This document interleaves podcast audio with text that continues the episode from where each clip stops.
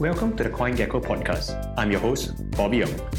Each week, we will be interviewing someone from the blockchain industry to learn more about this fast moving cryptocurrency economy.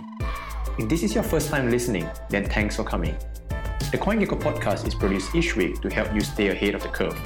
Show notes can be found at podcast.coingecko.com. I highly encourage you to join our newsletter where we send out top news in the crypto industry every Monday to Friday.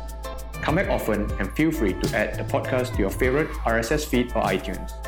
You can also follow us on Twitter and Telegram at CoinGecko.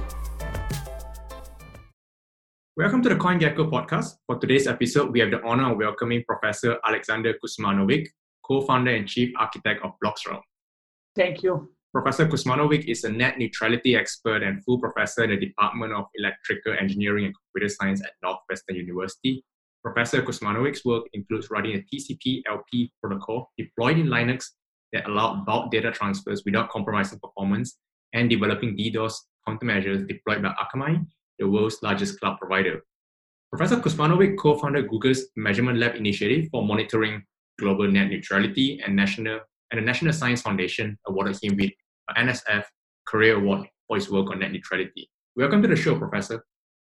Thank you so much again. Thank you. It's a great honor to be on this podcast. Yeah, for our first question, maybe can you explain to us in your simplest manner what is Bloxroute and why is it important? Yes. So Bloxroute is, I like to say, the first layer zero blockchain system that helps scale all blockchain, right? And so basically layer zero means a networking layer, right? Because when we came to this field, Layer one was already taken by, it was called the consensus layer. Layer two was on top of it. And we said, listen, you guys are missing one, one extra layer. So it is a layer zero. It is a networking layer. And basically, uh, what we are building is a thing called a blockchain distribution network. Uh, my ex- uh, expertise and experience comes from the, the internet world and from content distribution networks. And basically, what we have built is a blockchain distribution network, which is a network really specialized to improve the performance of blockchain. Okay, and so uh, it is compatible with all blockchain systems that you can think of, and at the same time, it is compatible with all other layers, right? So if you have a very efficient layer one, for example, if you have some scalability solution there, well, it is going to work strictly better with a networking solution that, that lies uh, below it. So I'm not sure how effective my introduction was and, and explanation, but I hope we can dive a little bit deeper during the, the talk. Yeah, I think there's a good uh, high-level introduction to Bloxroute. Yes. Um, you mentioned earlier about Bloxroute being a blockchain distribu- distribution network, uh, BDN, that basically utilizes, from my reading, a global network of servers optimized for network performance. So based on my understanding, it almost seems like BDN is similar in concept to the content delivery network CDN. Is that correct? That basically is a correct statement. So the common things are we also have fairly a large number of distributed high-end servers around the world. And so we help push data quickly from uh, any of the endpoint to all other nodes in the system. In that context, are pretty similar to a content distribution network. However, what is different is contrary to the content distribution network, they're sending data. They're basically the network itself is fairly transparent to the data that is sending. Here, we add a piece of software to the endpoint. This is called a gateway. And the whole purpose of a gateway uh, software on the endpoints, which exists in the BDN but doesn't exist in a CDN, is to basically adjust uh, the communication messages and data sent in a blockchain system to convert messages from the blockchain world into, into the Bloxroute messages. And at the same time, to push the caching of the data all the way to the endpoint. In, in content distribution network, the caching happens at the edge servers. Here, in our case, we push this caching all the way to the end host. And this is very important because the last mile is the critical one and hence if we have our gateways deployed all the way to the endpoints, we are able to significantly improve the performance of the system. From my reading, I understand that Bloxroute will cache things such that 100 times less data is required to be sent out to the network. So that's how things get speed up. But like 100x improvement is a large improvement, right? Like instead of sending 100 megabyte, you're only sending one megabyte. How do you do that? Like, what's the secret? Basically, the key observation is contrary to the content distribution network, where when somebody is sending a, a movie, somebody is broadcasting the movie, that content is pretty unique. And it's hard to predict what it's going to be, and hence it's hard, hard to compress or do. I mean, people do some compression techniques and stuff like that, but that has its limitations. If you compress by 1.5 or 2x, that's pretty good result, right? So the question is, how do we even go to this larger rates of compression? So basically, the key observation here is that data in a blockchain system is fairly, fairly deterministic and it's repeatable. What it means is that transactions are first sent within a system in general, independently of a blockchain system that you're using. And then at some point, you have validators or miners who put these transactions in blocks and then decide on their order and send them into the network. This is the basics of blockchain. So basically, the key observation is that the data is sent twice. Once you send transactions, and then the second time, you're sending these transactions within a block. This creates a huge opportunity for caching, right? Because if you can transmit these transactions to everybody in the system efficiently and cache and use identifiers, short identifiers for these transactions. For example, in Bitcoin or for example in Ethereum, a transaction could be, for example, 500 bytes, right? Internally, what we do is we represent these 500 bytes with four bytes. Okay, so this is more than 100x improvement. And so when a block is sent in a blockchain system, instead of sending the original transaction, we utilize this short identifier. And hence, for every transaction that is 500 bytes long, we send just four bytes. Mm-hmm. And hence, if a block is like 100 megabytes long in the real world, if the raw block is so big, in our world, it becomes much smaller. It becomes less than one megabyte. And hence, utilize this significant redundancy in the data that typically exists pretty strongly in blockchain systems to basically move on and significantly reduce the amount of data. Plus, we send this data more efficiently. We utilize better networking paths, and there are different components of our system that makes it far more efficient. But these are the basics, and hence uh, we utilize this network-wide caching uh, for blockchain. So essentially, it's like instead of sending in the block, there's usually the, the header and then a bunch of transactions. Instead of sending all the full transaction, which is 500 bytes each, you represent it as a four byte. But wouldn't this mean that the structure of the block is already changed then? Just a moment. So basically, this is the type of data that happens between gateways and within the Bloxroute network. However, the gateway sits next to, to the blockchain node, right? And so when the blockchain node talks to, to our gateway, it looks like it's talking just to another peer. And hence, the fact that our gateway compresses the data, sends that to the network, decompresses on the other end, is completely invisible to the blockchain system. It is completely transparent to the blockchain systems. However, in the background, what we are doing is we are making things far more efficient. Compression may not be the best word here because typically compression uh, of course means reducing the amount of data, but people use this term in different domains differently. So maybe it's not the best term, but basically it's shortening the amount of uh, shrinking the amount of data that needs to be sent through the uh, through the net. It feels like I'm talking to like a real world uh, Pied Piper from the Silicon Valley show about uh, compressions having like a high throughput, high output in the in the network. Yes, this is why I'm trying to make a kind of like to explain that we are using no fancy advanced uh, compression techniques people use in, in different domains. This is far more simple, but far more efficient. Because, I mean, tell me another field where you can do more than 100x compression. I mean, that's not easy to get. So we are utilizing this natural feature of the blockchain system in order to make this happen. So currently on Ethereum, it has a transaction capacity of about nine transactions per second or nine TPS when Bloxroute goes on a full capacity on Ethereum, like what would be the theoretical and maybe I should say the practical TPS output that can be achieved? So basically, we had uh, uh, our experiments with Bitcoin Cash because this is the first blockchain system that we started working. We are really grateful to the Bitcoin Cash community because they're very supportive and they are the kind of folks that like to talk about the large blocks and so on. So there we had experiments with a large number of nodes on three continents, and we were capable of pushing the TPS to more than 1,500 TPS. On Ethereum, I mean, uh, we did some tests internally on the testnet, and we are capable of pushing, I think, close to 1,000 or so. But it really depends. So basically, Ethereum can scale easily up to 1,000 transactions, I think, currently and even more down the road and without anything like ethereum 1.0 can do that right now. So we are working with the largest uh, mining pools on ethereum. Once we deployed our gateways on these miners uh, after some time they increased the block size by 25% and so while we were not on that table when this was decided we feel that uh, we gave confidence to the community that indeed it's possible to increase the block size without risking any of the security and centralization type of things.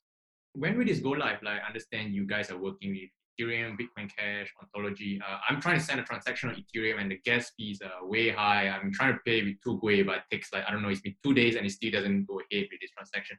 So I'm looking forward to 1000 TPS Ethereum.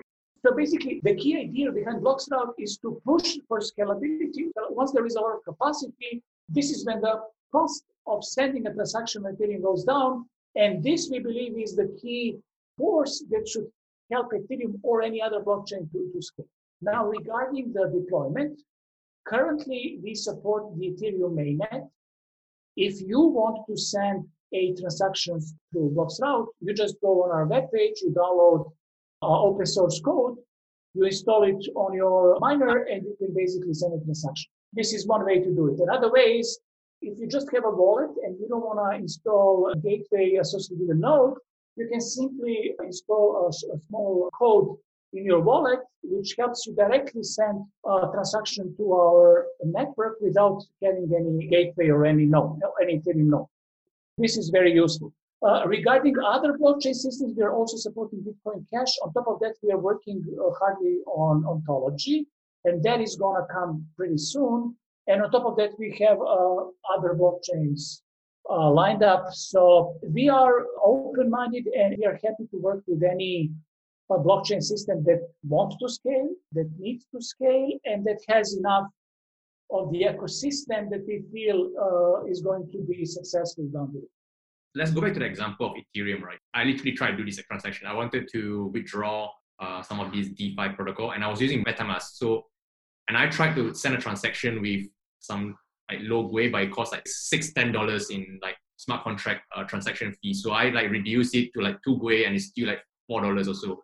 How do I use MetaMask and connect to Bloxroute and send this transaction with very low gas fee? Basically, in order to send a uh, transaction through Bloxroute, the endpoint software needs to be Bloxroute compatible. That means currently what we do is if you have a mining node, uh, you can simply just install an open source software.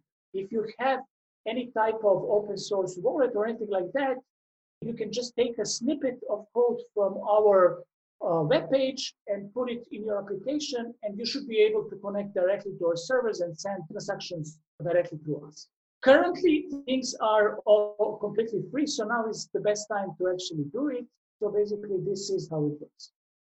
I feel that it's more relatable for miners, but not really for the end user who's using. A... I mean, you're correct.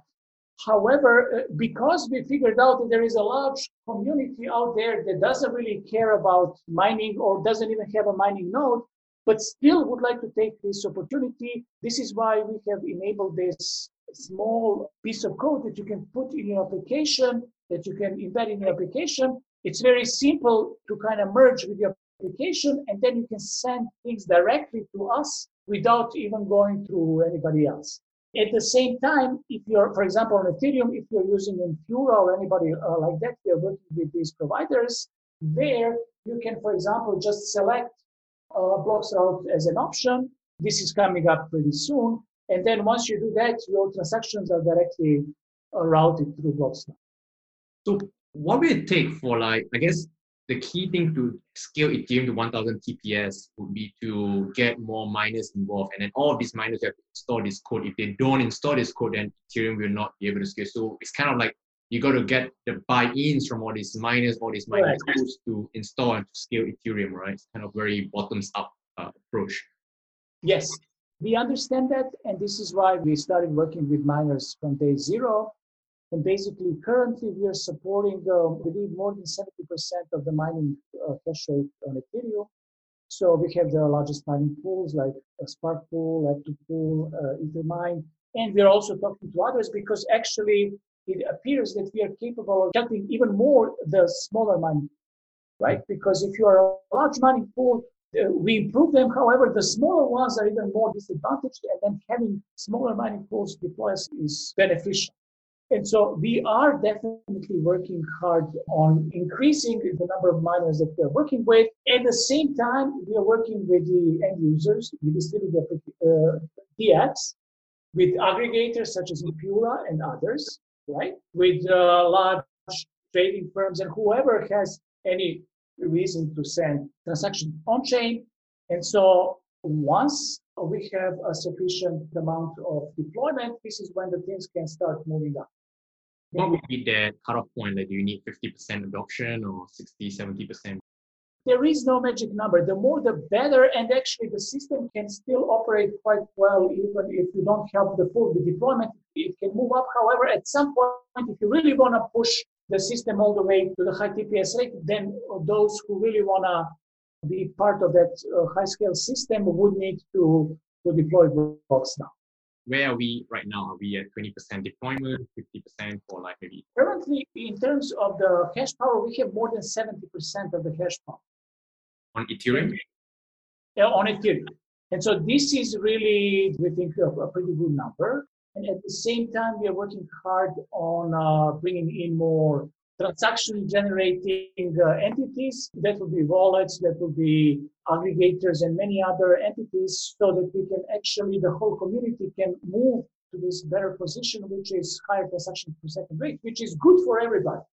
Everybody is benefiting at uh, when the system is, is scalable. So this basically is, is, is our mission. So if we are at 70% deployment for Ethereum miners, does that mean that like Ethereum's no longer uh, has a higher transaction limit right now? It's no longer 9 TPS, but maybe like I don't know 200 TPS already at this point in time. Uh, so that really depends on the on the miners. Miners are the ones who can decide how and when to increase the the block size up to some limit. And so I think easily this can go even right now with this level of deployment of Bloxroute. I think it can go easily to double or triple that number without any problems. However, to push forward, it would be great to have even more, uh, even larger deployment of miners because then nobody's left behind. And miners have no uh, barrier of, of entrance. The, our code is open source. We charge miners nothing. And so it's really a very simple game in our mind. My next question actually is if every miner is connected to Bloxroutes BDN through this gateway that you talk, every node is connected to this gateway, wouldn't this represent some sort of a centralization risk to the entire ecosystem? We get this question a lot, and we keep explaining that, that that's not the case. Let me explain how it works. So basically, indeed, we recommended that the nodes connect to Bloxroute because Bloxroute is the fastest route. However, we do not tell uh, the miners, or we, we do not advise anybody to say, hey, don't connect to others. We still need a peer-to-peer network.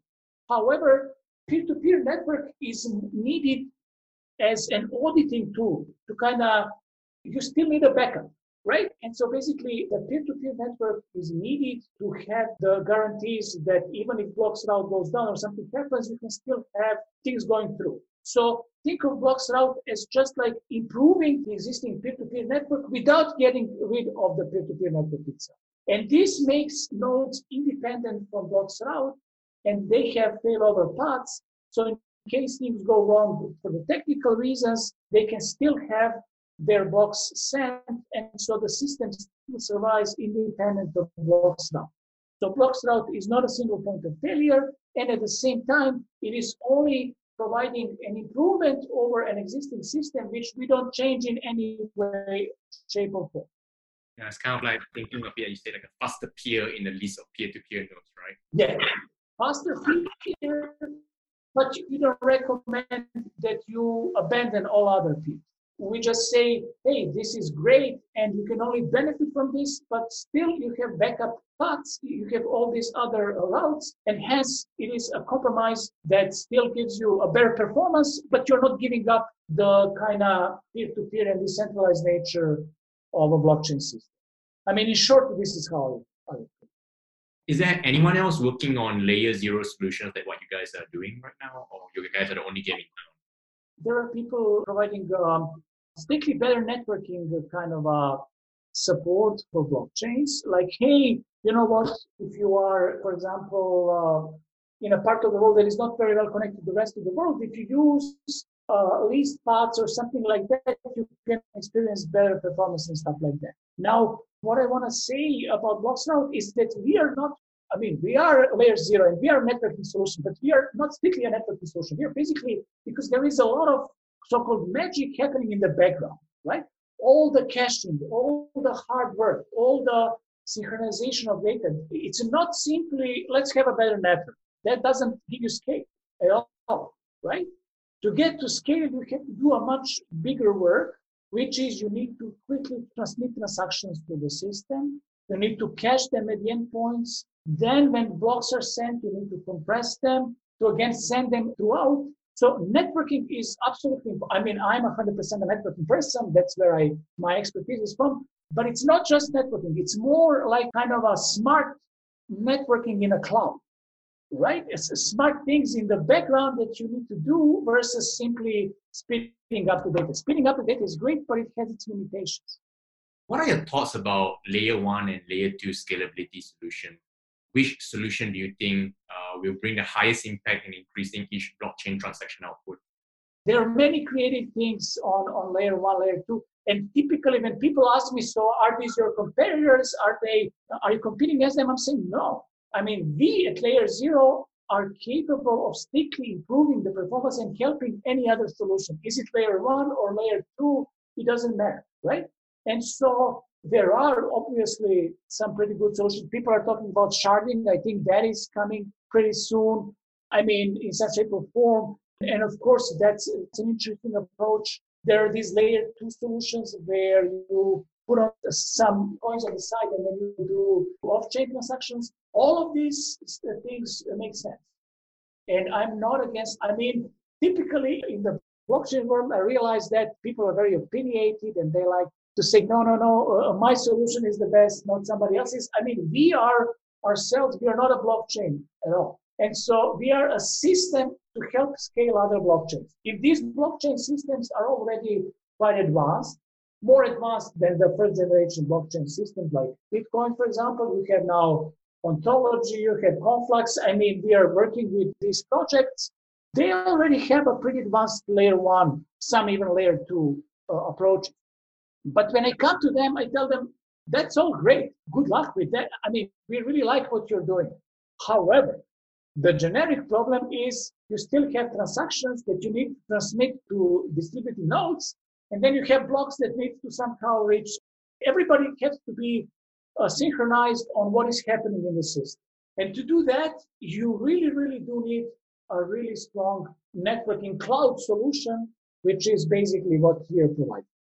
And you guys currently support Bitcoin, or is that somewhat in the plan to support Bitcoin blockchain in the next you? Uh, well, basically, Bitcoin itself, of course, is the the most valuable whatever cryptocurrency and blockchain. We, of course, initially started working with Bitcoin Cash at the time. Then they fought for Bitcoin because they were the ones pushing for scalability.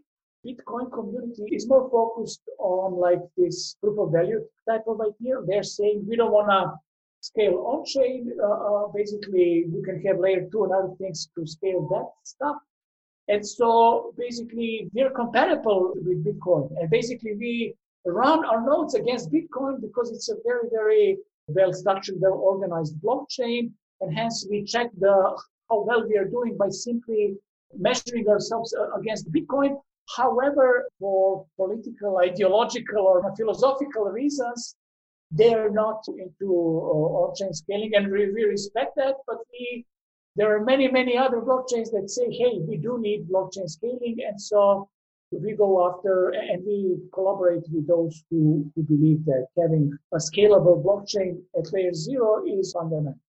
I believe you guys have Bloxroute token called BLXR, right? What would be its token model? What blockchain will the token be issued on? And how will it work when you guys have this scalability solution across these various different blockchains? Yes, and this is an interesting thing we are not a blockchain ourselves, but we are a blockchain company. And then we were thinking like, hey, we are a blockchain company, we need to have a token. What blockchain company doesn't have a token? So basically our approach was to simply have a security type of token and that all the revenues, the idea is there is a, a fixed number of BLXR tokens ever, like 10 million BLXR. Then all the revenues from all the different blockchain systems that we are serving, and all the revenues that we collect 100% of those revenues are directly streamlined to the holders of the BLX token. And so it's very, very simple. So if you own, for example, 10% of the BLX token, and in one day we earn 10 Bitcoins, you immediately earn one Bitcoin on the same day. It immediately directly goes to your pocket and you can do with that whatever you like. And so it is a simple dividend based model where the holder of the token is getting directly not profits because uh, when you have a company then the company has its own bills to pay and stuff like that and, and hence the shareholders uh, actually at the end of the of the year share the profits here the revenues created by a blocks bdn network directly to the holders of it. So it's a very very simple and very transparent system and so that's the key idea behind the BLXR. And how would the BLXR token gain revenue? So, like if you use the Blockstream network, you have to pay some sort of fee. Currently, our our system is completely free to use. However, we are going to, to have two-tier system where if you're sending small number of transactions, hence if you're just an individual user and uh, you don't generate a lot of traffic, then it's completely free forever. Okay. However, if you are for example, more than 100 transactions a day, this is when a tiny fee comes into play. And so basically, this is how we gain revenues from all uh, blockchain systems that we serve. And then those revenues are directly tunneled to the holders of our token, and hence they can decide to keep it on their accounts or just uh, take and then do whatever they like with their money. And when it's paid, like it's paid in a BLXR token, I suppose, right? So if there's a fee to pay, the, you'll be paid. No, no, no, no, no, no. The fee can be paid in any currency. It can be in the native currency of that particular token. You can pay it in US dollars. It's really independent from, uh, uh it's, it's not paid in, in, in BLXR for sure. So BLXR is just an account that holds all these different currencies, and then you're free to do whatever you like in real time with that money. And will this BLXR token be traded on some exchange at some point, or is this because it's a security is only limited? So we had this discussion. We were founded in 2017, and ever since we had a lot of our intent from the very beginning was to make all this 100% legal, so that people don't think like, oh, I have this token. Is it legal? Is it not legal? Whatever. And soon, very soon, we figured out that this is going to be a utility token, right? And hence, this is how it is structured. And so basically, currently we had uh, several rounds of token sale. However, this was a Reg D sale, hence it was only for accredited investors. We are working hard and we hope that sometimes in the future we are going to be able to offer a Reg A a type of a sale, which would uh, enable us to sell the token to the wider community and you don't have to be a accredited investor or anything like that.